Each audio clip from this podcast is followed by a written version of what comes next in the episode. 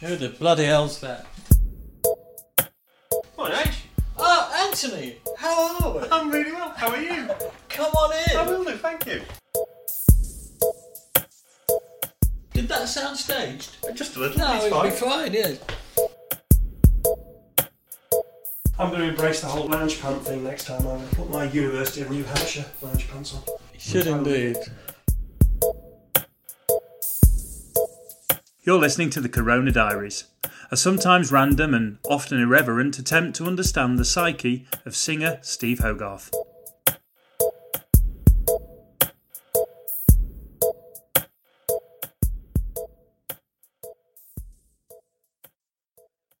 Hello, and welcome to chapter 185 of the Corona Diaries. Yeah! Coming to you live from Utrecht. Mm. Well, not Mm. live. With what looks- It's, a podcast, so when you hear it, it won't be live. But I'm alive, but only just. And that's a, a fairly strange looking window arrangement you've got going on behind you. It's a bit of an odd room, this. It's a nice Is it? hotel, but it's an odd room. They've put me right at the end of a four mile corridor, Mm-hmm. um, which is fine as long as your key works. And it did, to be fair, because normally when they put you at the end of a four mile corridor, you get there and the key doesn't work and you want to kill the world. Uh, but it did, and I got in, and I'm on the end, and there's a very odd window arrangement, and it's very cold, and nothing seems to be warming it up. I fiddled with the air conditioning um, control device on the wall, set it at 24, which is much too hot, Mhm. uh, and it's. I think the room's. I don't know. It's barely above 19, I'd say. right. So something's not right, and I don't know whether to go to the. If I phone them, they'll do one of two things. They'll either send a man to try and fix it, which he won't, or they'll ask me to move, and I just can't bear the thought of lugging all my stuff somewhere else. So I might just shiver in preference. Right. but are you shivering for two nights? Yeah, I'm shivering. I am. I'm shivering all day tomorrow and all day the next day, I think. Or am I? Hang on a bit. No, we've a show tomorrow. Um, we've a show tomorrow at uh, the Music Centrum. And then we sleep here tomorrow. And then the next day we've a show at the Music Centrum again.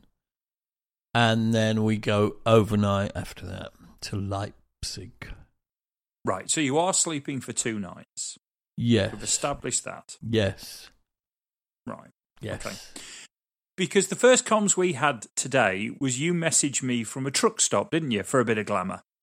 I did. I was in a truck stop on the um, Dutch border between on the Belgian Dutch border, um, and we were just waiting until um, we could check in here. And I don't think we could check in till twelve. So Charlie was waiting because quite often you can't really leave these buses because they're so big and um, you can't get permission to park them anywhere. And the Music Centrum has an ec- excellent facilities uh, in the um, in the you kind of go under the the building, and there's parking for trucks and buses and all sorts. But because there are a number of bands playing there tonight, I think it's already full of buses and trucks from other people. So we can't get our truck under the theatre until tomorrow. Um, so we could we had to get off the bus and do a bit of a runner, and God knows where the bus is. So that means that whatever you've left on the bus that's desperate, you're desperate to have, you can basically kiss goodbye to for 24 hours. Um, that's I mean, that's the thing. You kind of get settled on the bus, and you get all your stuff out, and you get your ducks in a row, and then you and then and then you do two nights, and then you have a hotel, and you've got to get it all together and try and work out what needs to come to the hotel and what what what's oh that can stay on the bus that's all right I won't need that. And then you get there and you go oh I did need that didn't I? Um, and all of that so it's a bit of a faff and sometimes you'd almost rather just stay on the bus um, and never get out of the boat Except you look tired, so clearly you're not getting the sleep you require on the shelf, are you? I don't think I did. No, I don't think I did last night. I'm absolutely buggered. Uh, so a night, a night in a in a in a proper bed won't do me any harm, really, Mm. And it'll set me in good stead for uh, for tomorrow. I mean, these days off are, are are days off because we do need them. I think I, think I'm too old to do three shows in a row now. I think it, it wouldn't kill me, but the third one wouldn't be very good. Hmm. Uh, and then, of course, the fourth one. Um, you know, you, you get you get into that diminishing return things where you're not where I'm not singing very well because I've I've, I've torn my voice out doing three on the bounce, and then that doesn't recover. Then you need a fortnight off to recover, and that's that's no good. So we've arrived now at two in a row and a day off, um, and that seems to give give me enough time to to get my voice back. Um, last night in Paris was just wonderful, and uh, Phil came back afterwards and said it was one of the best ever for him. Um, so that's nice. Apparently, I'm singing well. Mm. Um, I did have a few moments last night actually where I was singing so well, I was al- I was almost a bit cocky, frankly. I was almost, you know, throwing Surely not. throwing a few vocal curves out of pure Uh. cockiness, and I had to keep a, Ah, I had to keep an eye on myself, frankly. ah. You didn't feel the need to do the old Freddie thing and do the uh, take the crowd with you on the way waves thing. on the what? yeah, well, Freddie used to go to the crowd and then go up and down about three octaves, didn't he? Oh yeah, yeah, yeah. No, I I didn't feel the need to do that, but but I did. I I did have to watch myself. I had to give myself a mental wrist slapping. Just you know, steady on, sunshine. Don't lose the plot. Hmm. You know, stay with the truth. Don't start showing off. Um, because that's I wouldn't want to see that in anybody else. So I'm damned if I should do it. But it, but I was almost cocky last night. I was singing so well, and uh, at one point, you know, a bit later on in the set, we didn't sing Easter very well for whatever reason. Um, we've been starting the show with the Invisible Man, and that ends with a couple of really kind of angst-ridden screams. And so to to follow that with anything, to be honest, is is a is a bit of a big ask. Um, I have to try and be careful not to rip my voice out on the on the back end of the Invisible Man, if you pardon the expression. well, there it goes. I, I didn't. I actually didn't say a thing then. You did all your own direction and everything to get there. I did. I did. I'll get the old message again when I listen it. Pornography, 90 seconds in, or, or whatever. Well, then we got that last week. I can't remember what we said. did. No, I couldn't remember what we said either, but it was it was noted. it was noted in one of the early comments as well. It wasn't, it, you know, it wasn't. It wasn't something that came from a stray listener. A No. thousand listens in. It was. It was right at the beginning. It did make me laugh. It's like, oh, now, oh, I wonder what we've said now. I shouldn't worry about it. I shouldn't No. worry about it. Oh no, I don't worry about it. Um, that's of course the problem with Invisible Man being that first track, isn't it? Because you can't. We've talked about this before. Invisible Man kind of has to go first encore or first track, doesn't it? Really?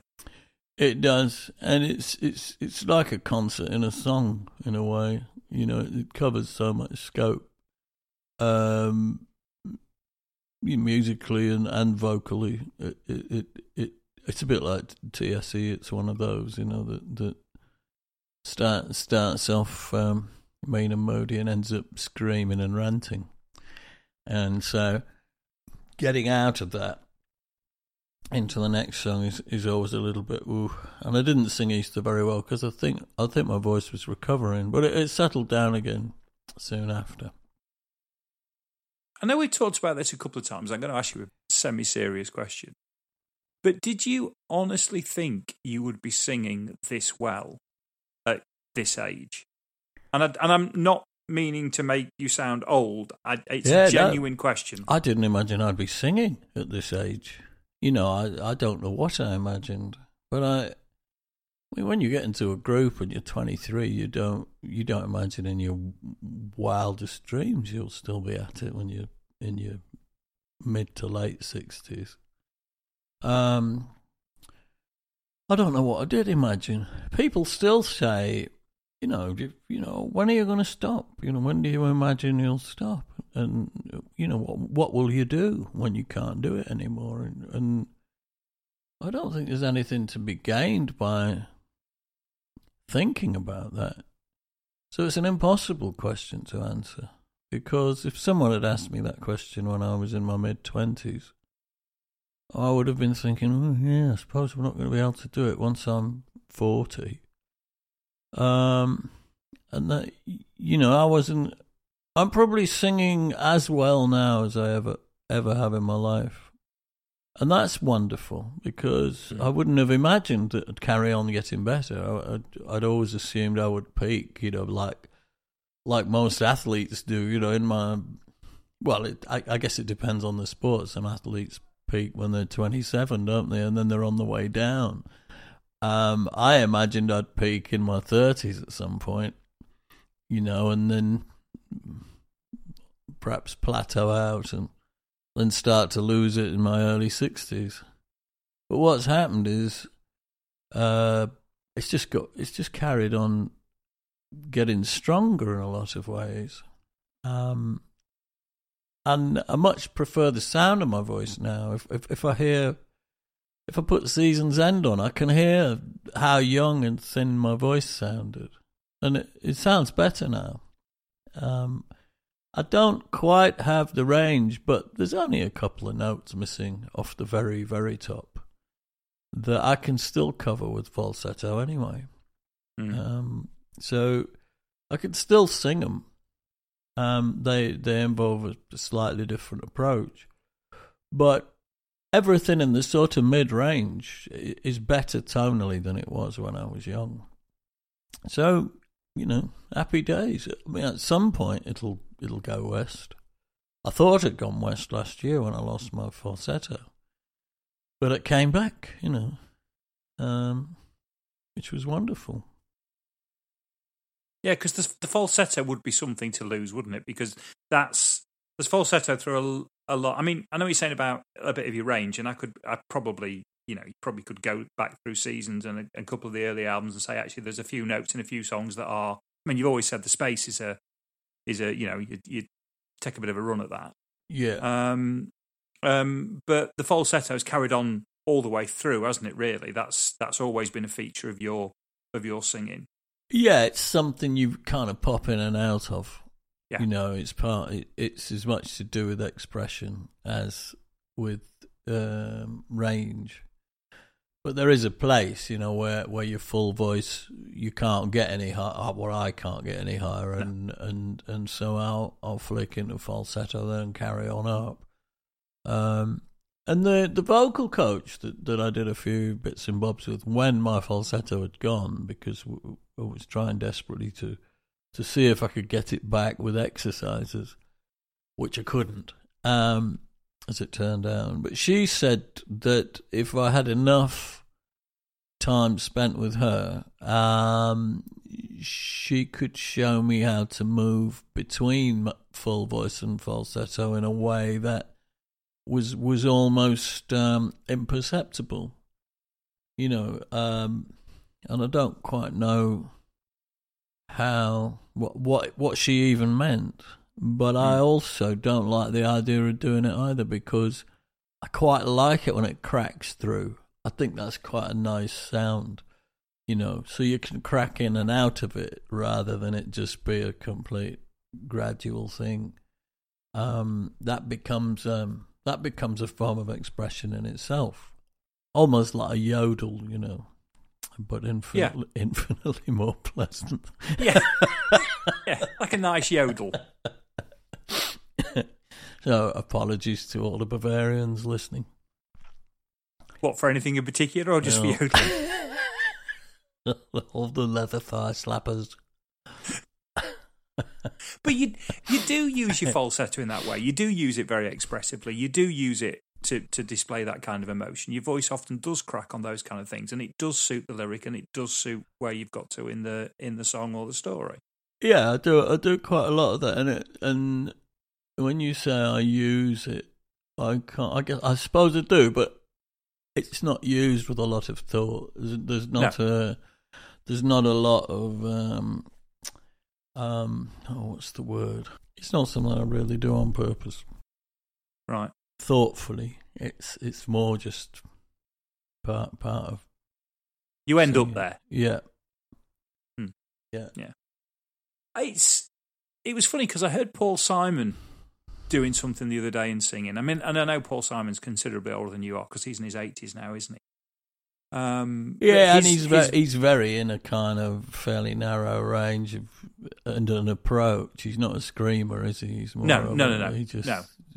But his voice is definitely thinned. has when a- I was, you know, listening to him the other day. But then you listen to somebody like Springsteen, who doesn't sound like his much has happened to his voice at all. right.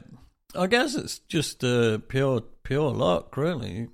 Mm. You know, and it, it's. I mean, look at Macca. His voice is shot to shreds, really now, Mm. isn't it? And that's that. That must break his heart. But I guess that's. We all age in different ways, Mm. you know, and uh, we. Some singers just, um, you know, the age doesn't really go to their voice and then others it really does, and they get that "Yeah, when I was a boy" thing, don't they? yeah, bit uh, very old now. We're nearly at the fast show, aren't we?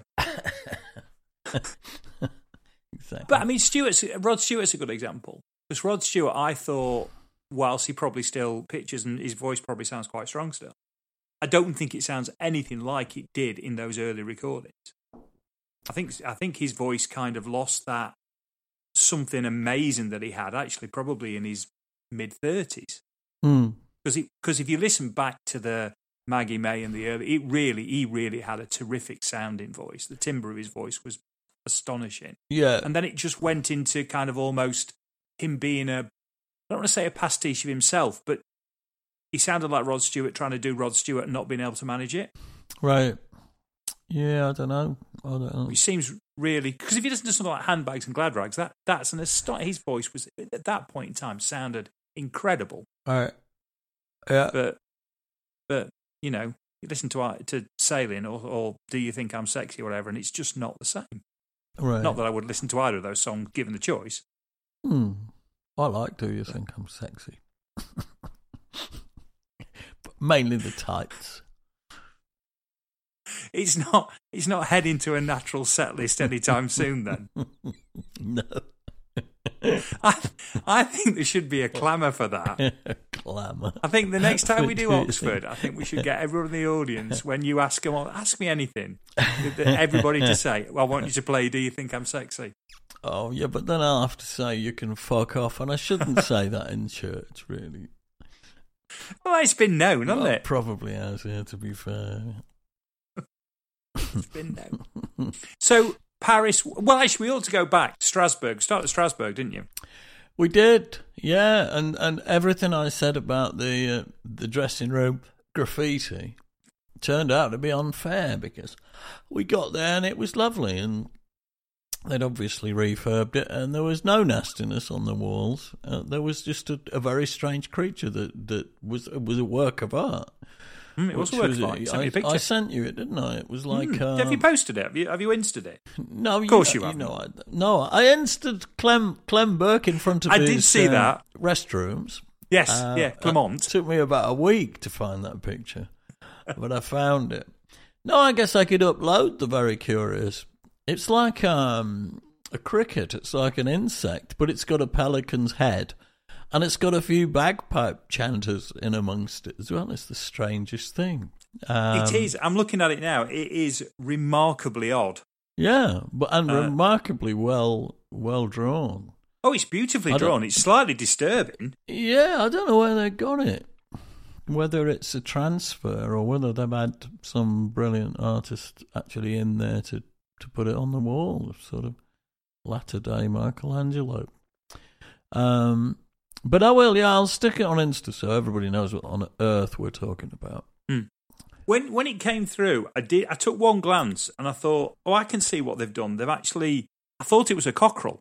I actually thought they've done a really good cock for the wall. Oh, I see.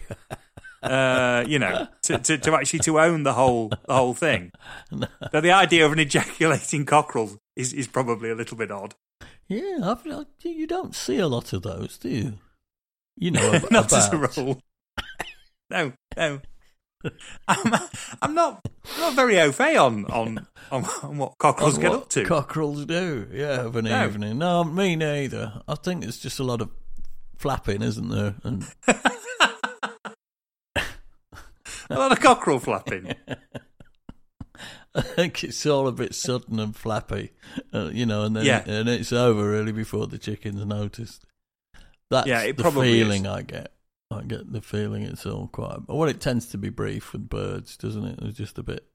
They just come together, flap a minute, and then it seems to not even a minute. But you know, so good lord, was that it? It's probably what every female bird thinks to themselves. You know, was that it? Bloody hell! How have we got onto this topic? Now I'm pregnant, and that was no fun at all. No. Um, no. Um, how do we get onto this? All right, you asked me about Strasbourg, so I got very uh, distracted by the dressing room wall, which which which wasn't worth it. I went for a walk, um, and I had a slow lunch in the old part of Strasbourg, which is very nice, down by the river. That was lovely, um, and. Um, I tried to find the music shop where I'd bought my my Fender Telecaster, the the one I use for acoustic guitar, because I bought that there. So that I'd, I'd, it was ca- coming home, it's coming home, um, and I couldn't find it. I think they've gone out of business, and it was Sunday, and everything was shut anyway. So Yeah. all the shops were closed. Only the only the bakeries were open. They they, they, they I think there's a thing since the revolution in France you know, and let them eat cake and all of that. That's a sore point in France. That that it's almost like um, an, uh, a constitutional right to fresh bread every day. And if the bakeries lock their doors, you know that's the beginning of the end, and you're going to need to riot. Um, so the bakeries are always open, even when everything else is shut, which I thought was remarkable. But but but they are. So the bakeries were open, but nothing else. And then uh, I went back to the gig, and the sound check was all right, and it wasn't quite as dead as I thought it would be acoustically. So maybe they've done something to that as well. But it is only a little room, La Laiterie. Uh, but it went very well. It was it was it was full and had a great vibe. I was feeling the love.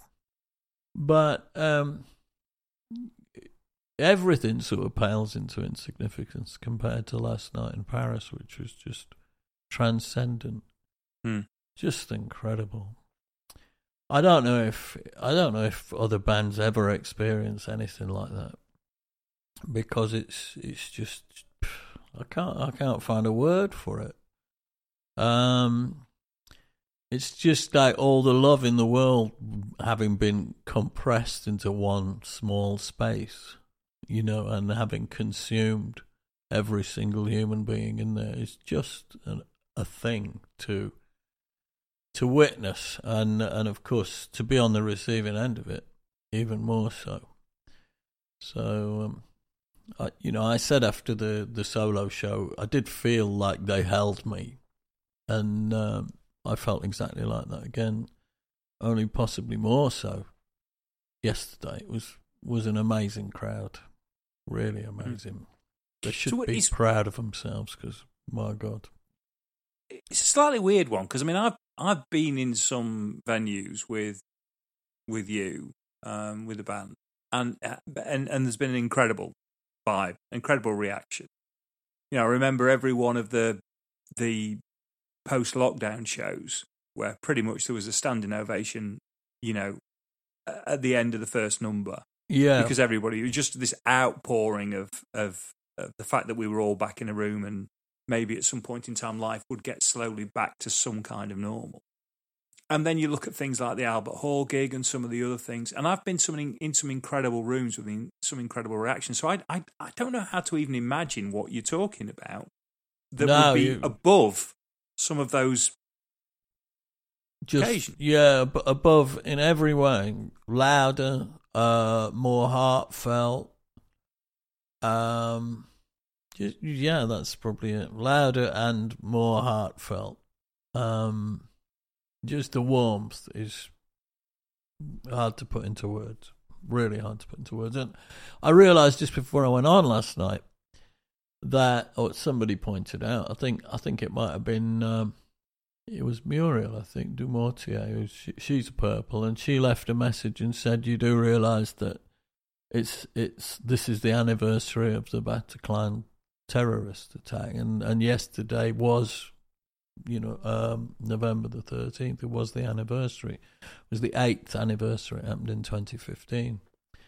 So by pure chance, we'd found ourselves playing Paris on that day, um, and so I I mentioned that as well after after Easter. I mentioned that, but the the feeling of support was just unreal. You'd have to be there. Hmm. Do you see? And this this is going to sound slightly disingenuous, but I'm going to ask you anyway.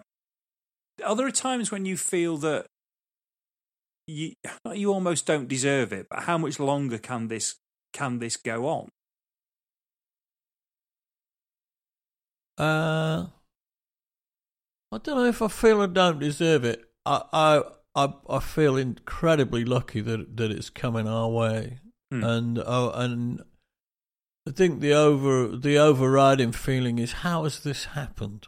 How Yeah. has this? What's led to this? How the hell has this bunch of you know I don't know what you'd call it progressive rock musicians from England?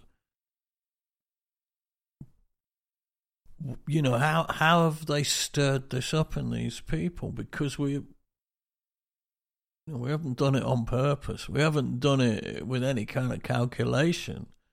It's it's it's it's surprised us. You know, it's happened, and and we feel immensely lucky that it's happened. Um,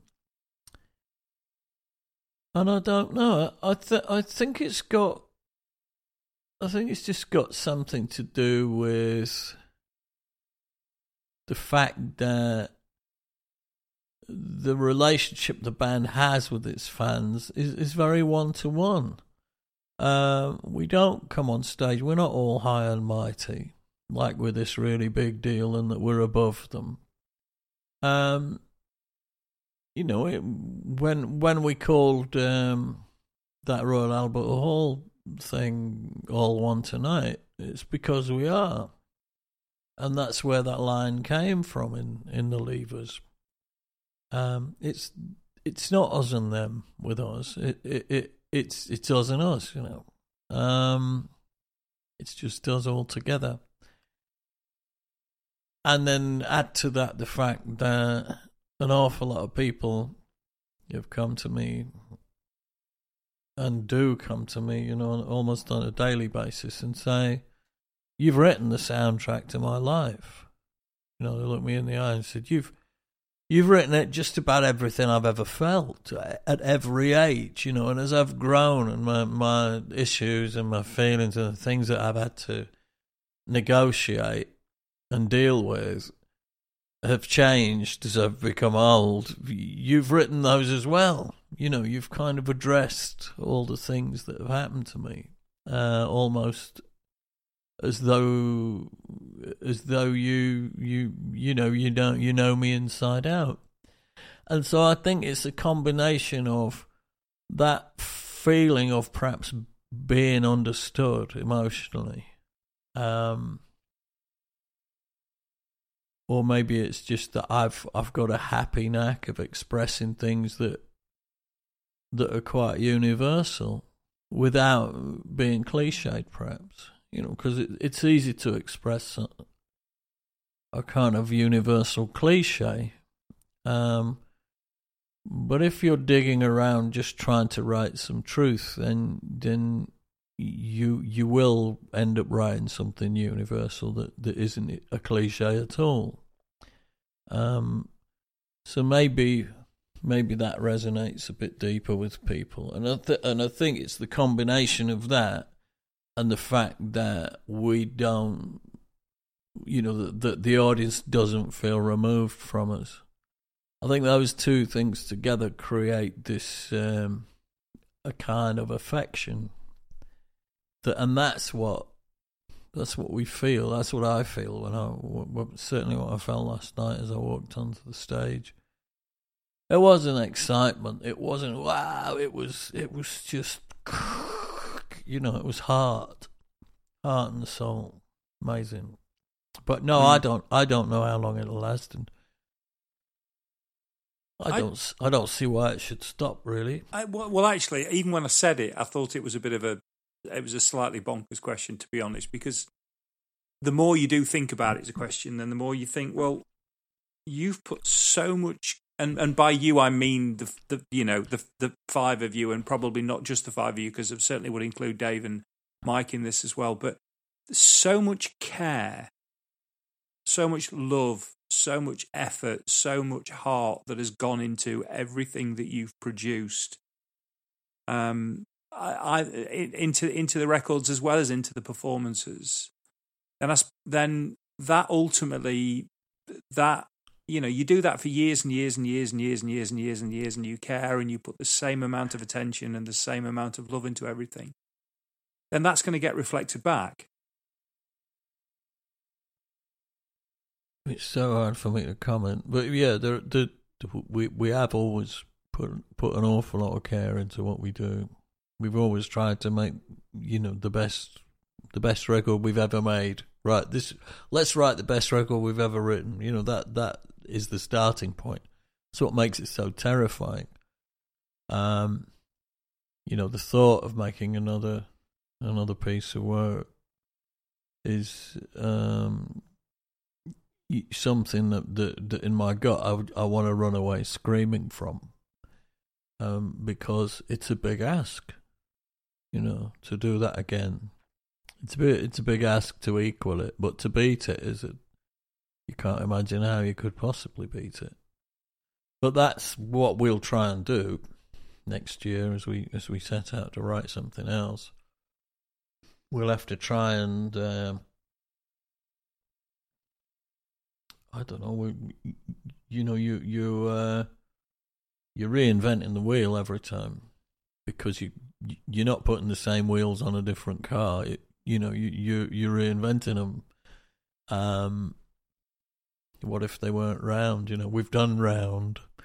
Um, so all the component parts of it have to be um they have to be fresh and they have to be different, but they have to be true as well. And it is a big ask after so much, after so many words and so much music. But the, the central bit, the central bit, which is the integrity of all of you, is the bit that, in my mind, is is why you stand more than a fighting chance of getting there.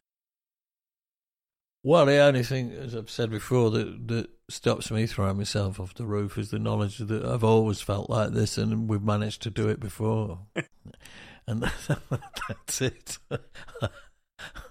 Otherwise, I'd be uh, in the bath with the toaster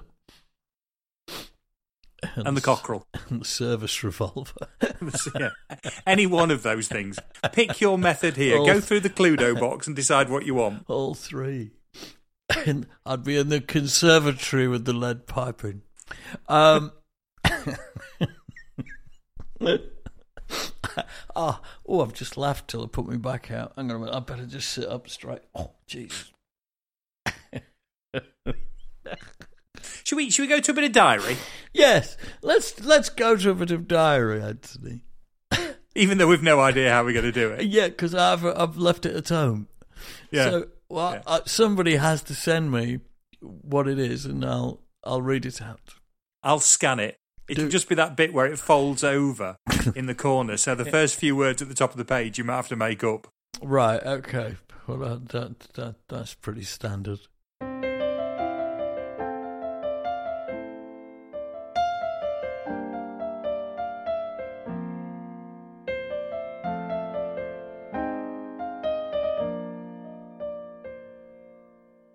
Saturday, 12th of July, Quebec, Festival d'été. Soundcheck was a lobby call at one o'clock. We bundled into a van, which basically dropped us off across the road. Didn't realise the gig was quite so close. There were already a few people hanging around fishing for autographs. The gig is a grassy hill with a stage at one end and a makeshift fence round it. Rumour has it the capacity is 5,000. It didn't look big enough to me to hold more than 3,000, but outdoor spaces can be misleading. We had been allotted a generous sound check time of two hours, much longer than any of us had suspected, so we had plenty of time to get a sound. I gradually arrived at a good one. The hired AC 30 sounded great. They often don't. The band sounded good, and I reckon we were in for a good night if anyone shows up. Spent the afternoon trying to relax and sleep. Couldn't sleep. I was in one of those weary, jet lagged states, too tired to do anything, but unable to rest.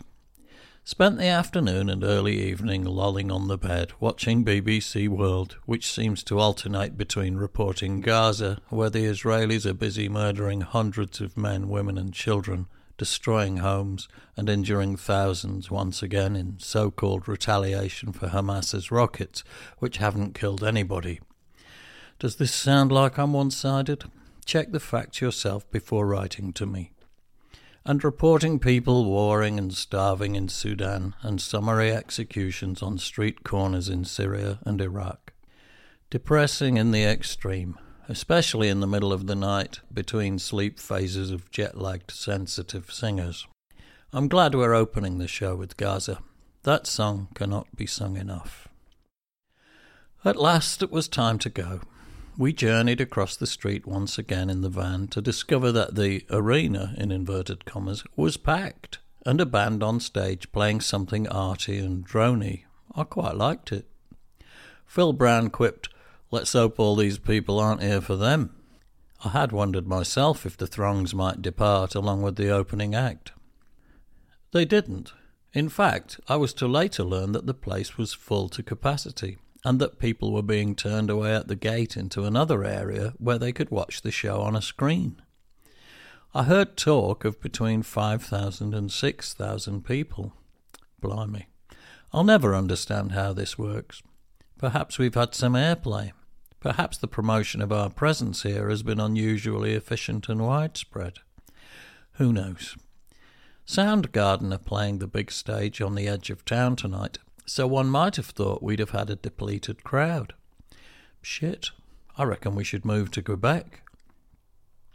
Well, I hit the tequila and Red Bull, which Steve says is really bad for your heart, man, and actually illegal here. They are allowed to serve Red Bull separately at bars here, but can't mix it with alcohol. Unquote. I am living proof that it can't be that bad for you. I've been drinking it for years. And off we went. Gaza was well received by the crowd stretching away onto the hill. I ran forward to the edge of the stage and screamed, Quebec, Quebec, Quebec, in celebration of being in front of this crowd. They knew what I meant. The crowd were great all night, and with the exception of a crap and wandering speech about the spectrum of our music before no one can, I was very connected with the crowd. The band played well, and we all felt the love and bounced it around. A most enjoyable show, and at 90 minutes, no time for the set to flag anywhere. The 90 passed like 45, and it was over. A great night. I sat on the grass for a while afterwards, recovering and talking to people who came with their own histories, which I endeavoured to process in the haze of after show adrenaline, Cuervo Gold tequila, and Beck's beer. Back at the hotel, I ran a bath and wallowed in the water for a while before climbing into bed. I was fairly hammered and wondered if I, like Princess Margaret, might have the water too hot and have to go to hospital with second degree burns before I realised and got out. This never happened, perhaps proving that Margaret was more rock and roll than me. Not difficult. So a text had come in from Clem, wishing us a good one. What a nice chap. A few thousand gigs and 20 million record sales don't appear to have had an adverse effect on him at all. Sunday, 13th of July. Quebec, Montreal, home. Finally managed a respectable lie in, getting up at 10 o'clock, but not without a few BBC World maim and murder sessions in the early hours. It can't be good for your subconscious. Got up and texted home. Lynetta and Vibes are out somewhere in Buckingham. Said we'd FaceTime later before I check out. Went out and found breakfast once again in the cafe of the Capitol Hotel. Read my book. I'm currently alternating between Edmund de Waal's The Hare with the Amber Eyes and Eduardo Galeano's Mirrors, although I'm supposed to be reading Cider with Rosie by Laurie Lee for the book club in the village. Returned to the hotel to pack and managed to leave my phone charger and mains adapter in the wall. Now, how many times have I done that? And FaceTimed Lynetta, who said the open garden thing in the village was a letdown. Vibes didn't want to talk. He told Lynetta to tell me he was at Tesco's in Brackley. Checked out at two o'clock for two thirty departure. In the lobby, I chatted to a couple who said they'd never heard of us until the cruise to the edge, where they caught our show and were transfixed. Quote, we never even looked at each other for the ninety minutes you were on stage, just at the band. When you played the last song, we looked at each other and we were both in tears. We thought, where have we been all these years? We flew up from Montreal to see you. Well, we arrived at Quebec Airport and everything progressed at a snail's pace. Check in took half an hour, while security took as long again. Bad enough, except that we were missing the World Cup final between Argentina and Germany the whole time. Finally got through security and into a bar with the match on TV halfway through the second half. Nil nil at 90 minutes, and we were running out of time for the call to the flight to Montreal. Mark, I hate football, Kelly, sat at the bar, seemingly riveted to the match, despite his many protestations whenever any of us talk about football. Maybe he's getting the bug. Just before final call and two minutes before the end of extra time, Germany scored and won the World Cup. Rushed to gate 25, limping along travelators and up flights of stairs past broken escalators on the dodgy knee, and boarded the prop plane to Montreal. Noisy, cramped, and unpleasant, but mercifully only 30 minutes long. Didn't have a lot of time to change planes, popped into a shop and bought Vibes a little killer whale cuddly toy before boarding the plane back to London, marvelling at Phil Brown's silver mixing hat, a present from Robert, Norwegian drum tech and excellent drummer, which makes him look like J.K. after being exposed to radiation. The flight home was luxurious, business, I guess, and I shouldn't moan, but I will. We stood on the runway for over an hour, owing to the pilots being late onto the plane from a late incoming Toronto flight. Once airborne, it took so long to be served the meal, which was excellent, that when I lay down after it to sleep, there was only three hours flying time before they put all the lights on again and served breakfast, which may have been excellent too, but I only had coffee. Despite the late takeoff, we landed on time at 7:30 a.m and made the obligatory one mile walk after three hours' fitful sleep to passport control, which was mercifully empty. Made my way to the carousel and waited half an hour with everybody else for bags. When the bags finally appeared, mine wasn't amongst them. The man at Luggage Services said he used to play drums with The Clash and Elvis Costello. That was cool, but unfortunately it was only his second day on the job, and it took much head scratching for him to register my bag as missing. It was eventually located in Heathrow at Terminal 1, where it had gone by mistake, thanks to the quote, new system. Unquote. Can I just go and get it? I asked. No, I couldn't. I was assured that could take up to three hours and that I would be better having it couriered home. I dug in my heels and said I want to take it with me. Another lady in lost baggage tried and failed to get hold of anyone at Terminal 1. The problem is, she said, they don't care. I had to admire her honesty. Gave up and was taken home by taxi. The bag showed up tea time the following day. What a waste of time, mine, and money, theirs. Mercifully, the bottle of Jack Daniels hadn't exploded all over my clothes, although I could tell someone had been in the case. Probably the customs men of Quebec, Montreal, or London. Probably all three.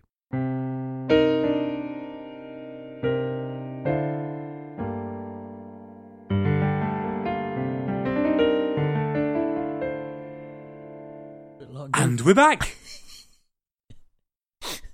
did you talk over my and we're back then? I, I did. Do, do Oh, it should, again. should we do it again? I'm sorry. No, it's okay. It's okay. And we're back. You keep looking to the right. Is there somebody there? Over there. It's because the Yeah. It's because the telly's on. You're watching the telly while you're recording TCD. I'm watching Richard Osman's House of Games. All that shit I've been talking about, care and integrity and all that. You're watching the telly. Oh no, I've I've never claimed there was any care and integrity in this podcast, Anthony. That's Oh, another right, thing okay. entirely. Oh well, I'm going to stop making an effort as well then. Oh no, don't you stop making an effort. We're we're fucked if you don't make an effort. oh, I'll carry on making the small amount of effort I make then. Good. Yes. Right. I think you Right. should. Right, right. Well, I don't know what else we're going to talk about now. I suppose I could ask you what you've had for lunch. Well, I mean, Utrecht obviously now again, which is, has become a sort of second home. And I'm a creature of habit, so I always go to the same same place, which is on Oudegracht. A gracht is a canal or a stretch of water. So all the um, all the canals are called grachts. Somebody will probably write in and say that's that's rubbish. It's absolute gold. but there's an Oudegracht here, and there's a there's a cafe called the Udine, Udine, Udine or Udine. I don't know. I can't pronounce Dutch, but I usually go in there, uh, and I've I've been going in there for years, and I have an uitsmijter, uh, which is the um, the thing that Mosley put me onto, which is ham, cheese, and eggs on on on not on toast but on bread. On Brad. Um, and that that's always that they, they do they do those really well here in Holland. Um, and so in uh, in Germany they're called Strammer Max, but in Holland they're called Uitsmijter. Um, but I think you get more or less the same thing. And so I had one of them, and uh, I'd got I'd got a few uh, I've got a few euros, and and uh, I went. I, I wanted to go and buy a a new iPhone, and uh, so I went. I went. I found the Apple Apple shop, which isn't really an Apple shop here. It's a sort of you know resell, reseller as they call them, and they didn't have anything in stock. They didn't have what I wanted in stock. So I thought, oh well, never mind. I'll try again in Leipzig because we, you know, we're moving around. And then I saw, then I got into this thing where I, I was sitting eating me out, Smiter, and I, I was on chat, chat with Apple. Um, but I clicked the wrong button and ended up uh, on in chat with Apple in the UK. And uh, I was trying to find out where I could get an iPhone 15 Pro. And um, this guy said, "Well, you're through to the UK now." I said, "Oh, well, no, I'm in." So I'm, doing all of this back to you know in the chat. Well, I'm in Holland. You know, have they got any in Amsterdam?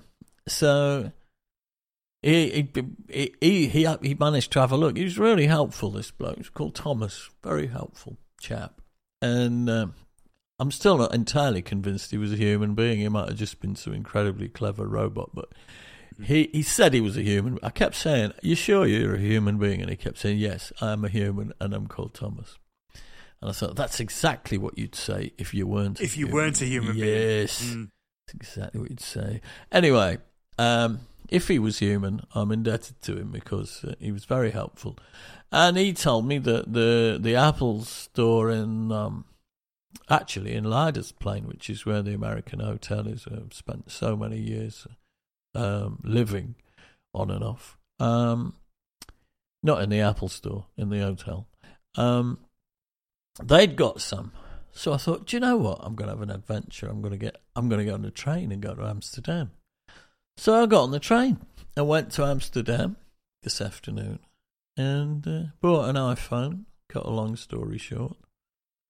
Uh, and I thought I could go get on the train, get off at Amsterdam Central, but I couldn't. I got off at Amsterdam South, which is not Amsterdam; it's sort of southern Amsterdam. But I managed to get a taxi from there into the Leidseplein. And then after I bought the phone, the man who sold me the phone said, "Oh, you, you know, if you." Because I was saying, "Oh, do I have to go back to Amsterdam South now? And what, what do I do? How do I get back to Utrecht?" And he said, "Oh no, no." He said, "He said just just use Apple Maps." I went, "What?" So he showed me how to do that. I'm just so useless with all of it, and uh, I was really impressed. It tells you which tram to get on, and then which station to go to, and then what p- platform to get on, and everything. So I did. You you've probably been doing this for years, but it was a total adventure for me. Um, so I did all of that, and uh, it was raining so hard when I came out of there that that it was a bit of a, a wet. I was wetter than a wetter than a flannel out of the bath, uh, and everybody else was as well. And there was sort of flash flooding in Amsterdam. And anyway, I got on a tram, which I don't think I paid for. Well, I know I didn't pay for it. I don't know if you're supposed to pay for them. I, I assume you're supposed to pay for them, are you? Anyway, I'm sure there's a I'm sure there's a business argument underneath the whole thing of public transport that you should pay for it. well, I didn't. I don't think it's that utopian yet. I just got on. Anyway, no, nobody asked me for anything, and then I got off again, and then and then I um, I got off at Amstel, Amstel, Am, Amstel something or other, the station, and I on the metro. That's what I got on, and then and then I ended up on a on a train uh, from Amstel something or other, and and back to Utrecht. And then I got lost. I, I came out the station, which is only more or less next door to this hotel. Could I find it? So I got I got lost for about twenty minutes, and so I'd done very well getting back to Utrecht. But I, then the last bit of just getting from the station to the hotel, which more or less adjoins the station anyway, I couldn't work out which end of the station I was in. And uh, I wandered about a bit and nearly ended up in a block of flats at one point and then and then had to come all the way back in the rain. Um and uh, and so so anyway, I've not been back long because I got lost and went to Amsterdam. I am loving the fact that you are now. I always wondered who, who you know, that when you see those people of a certain age in the Apple Store trying to work out how to use things on the phones, Yeah. and you're now one of those people, I aren't you? I am absolutely one of those people. You're going for the geriatric sessions, don't you? Vibes despairs of me, he really does. You know, Vibes, how do I do this? Oh, for God's sake, Dad. Just that, just that. And he, you know, he does all of that. And I go, well, I missed it there. I missed that. Don't just do it. That's no how. Tell me what to do. You haven't got to. You haven't got a little notebook, have you, that you write down? Press so and so. Go to settings. You haven't got one of them yet, have you? No, but it's It's coming in it. it would be really bloody handy.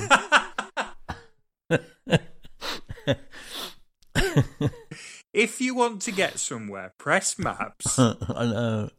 I'd lose the notebook. Yeah, you would, wouldn't you? That's the trouble. Yeah, A waste of So, effort. what are you going to do? Did they set it? Did they set it up in the shop for you? Oh no, no, but an idiot can set up these new iPhones. You just sort of Well, sa- here's hoping. it says hello, and then you know you press continue, and it goes hold this near your other phone, and off it goes. It's like magic. It transfers everything across. It's it's mind blowing, really. Damn clever. I mean, when I think of the grief that I used to have in the old days, you know, in the Nokia days, Oh yeah. of of of trying to transfer your contacts and your bits and bobs from one phone to your new phone, it'll take you about a week. oh yeah. I've downloaded things onto CSV files and all manner of shit to It- try and get them across. You'd still lose half of them. Yeah. Because, uh, oh no, it doesn't accept that format, and it doesn't this, and it doesn't that, and oh, now that's lost, and oh, God. Yeah. Anyway, you, there's none of that now. You just right. pop them side by side like a couple of lovers, and off they go. well, I know what you're doing this evening then. what am I doing? well, you're having a little a little iPhone loving, aren't you? I might actually, uh, I might, I might swap the Sims. I haven't got, I haven't swapped the Sims yet. Right. That's uh, that's another that's another little trip down a happy valley. Here's the thing, though, because this is going to be important for you, because I don't know if this is the case on the new one. I'm not sure. Is it now USB C charging? Oh, it Is is. it- yeah, no, it is. Yeah, yeah, Mhm. but but that's all right because you can use your MacBook Pro charger. You can use your MacBook Pro, Pro charger. And I Mhm. bought one of those in Paris because I'd left that at home as well. so I've just bought another one of them. So, so really, this whole story at the beginning about you've got to remember what to leave and to on the bus and what to bring and what you might need is a load of shit because you're just going to leave everything behind anyway, aren't you? I've been left half of it in England. Yeah, I've left a diary in England. I've left me MacBook Pro charger in England. I've left me bottle of Cotswold gin in the fridge in England, which was the, the, the greater misery of, the, of of those three items. Um, I forgot that. I mean, none of these things are, are you know, that you know they're all fixable Hmm. because there are other gins available, and they're on the bus. oh, shitloads of them. I mean, literally shitloads of them now. Yeah, that's been a zeitgeist, hasn't it? It's just exploded. Uh, I wonder if it'll pass and then everybody will get onto something else. But for the last seven or eight years, it's been gin, gin, gin, gin, hasn't it?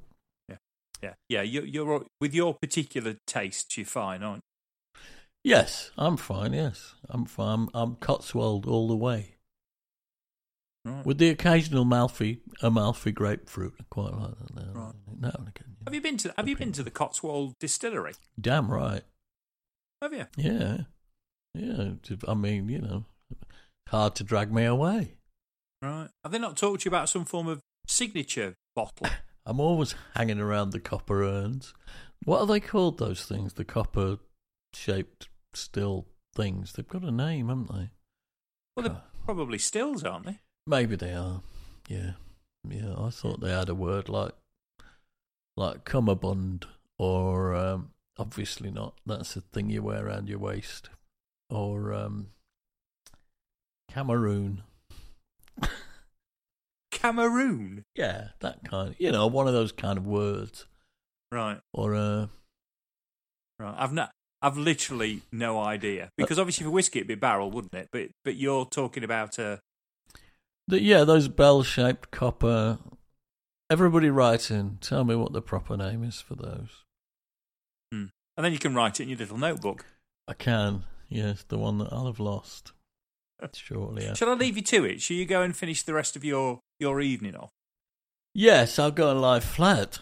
Actually, uh, Mm. I'll go and have one last glance at Richard Osman. Oh no, it's not now. It's uh, it's more strictly come dancing. Oh, that I, it, that's the thing about Strictly, isn't it? It's not just Strictly. It's kind of it's a bit like the Bake Off thing, isn't it? And then Bake Off with more Bake Off, and Strictly was more Strictly, and and the results, and then and then more Strictly. Yeah, I've, I don't know. Talk about milking a format. They do milk it, don't they? and on that on that particular note, on that piece of social commentary, I'm gonna I'm gonna leave you to drift off. I feel like we've we've we've we've put enough volts through you to get an hour out of you, and now you're just gonna you're just gonna fade again. I am fading. I'm fading, Anthony. Well, say goodbye to say goodbye to the listeners, Steve. Well, goodbye, listeners. Uh, thank you for listening. I'm sorry I've never really remembered anything about friends from the orchestra. Well, we didn't even try, did we? No. And, and I'm sorry I was so sort of tired and wrung out. But I am a bit. I've had one of them days. Well, I've had one of them weeks. But it's been fantastic. Um, you know, it's just that it does wear me out a bit. And I need to, I need to rest. I need to rest because I'm tired.